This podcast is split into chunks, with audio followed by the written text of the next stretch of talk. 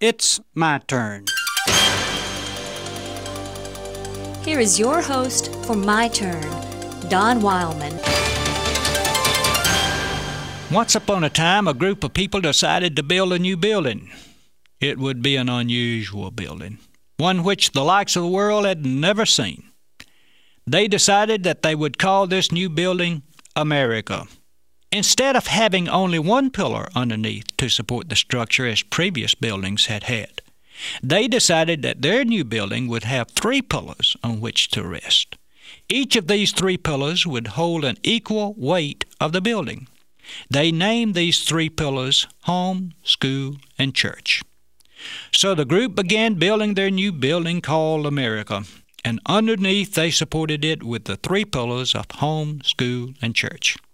The people labored on that new building until they died. But their children, catching a glimpse of the dream that their forefathers had, continued to work on the building and to keep strong the three supporting pillars. Several generations worked hard to make that building the most treasured and admired building in all the world. They gave of themselves freely as they continued to work on the building and they always made sure that the supporting pillars of home, school, and church were strong. They knew that the existence of the building called America rested upon the strength of those three pillars. However, several generations after the building was started, some people questioned the need of three pillars. They figured that it could stand on only two. So they began to ignore the pillar of church Soon that pillar became weakened due to neglect. When this happened, more weight of the building called America was shifted to the two pillars of home and school.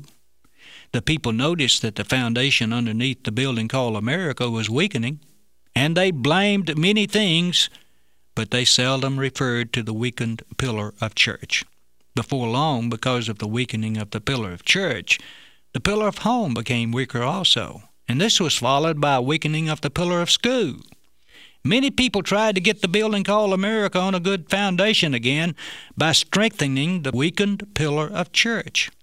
But most of the people scoffed at them, calling them old fashioned people with outdated ideas.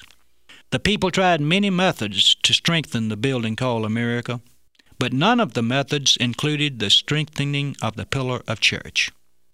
One day, this building called America collapsed.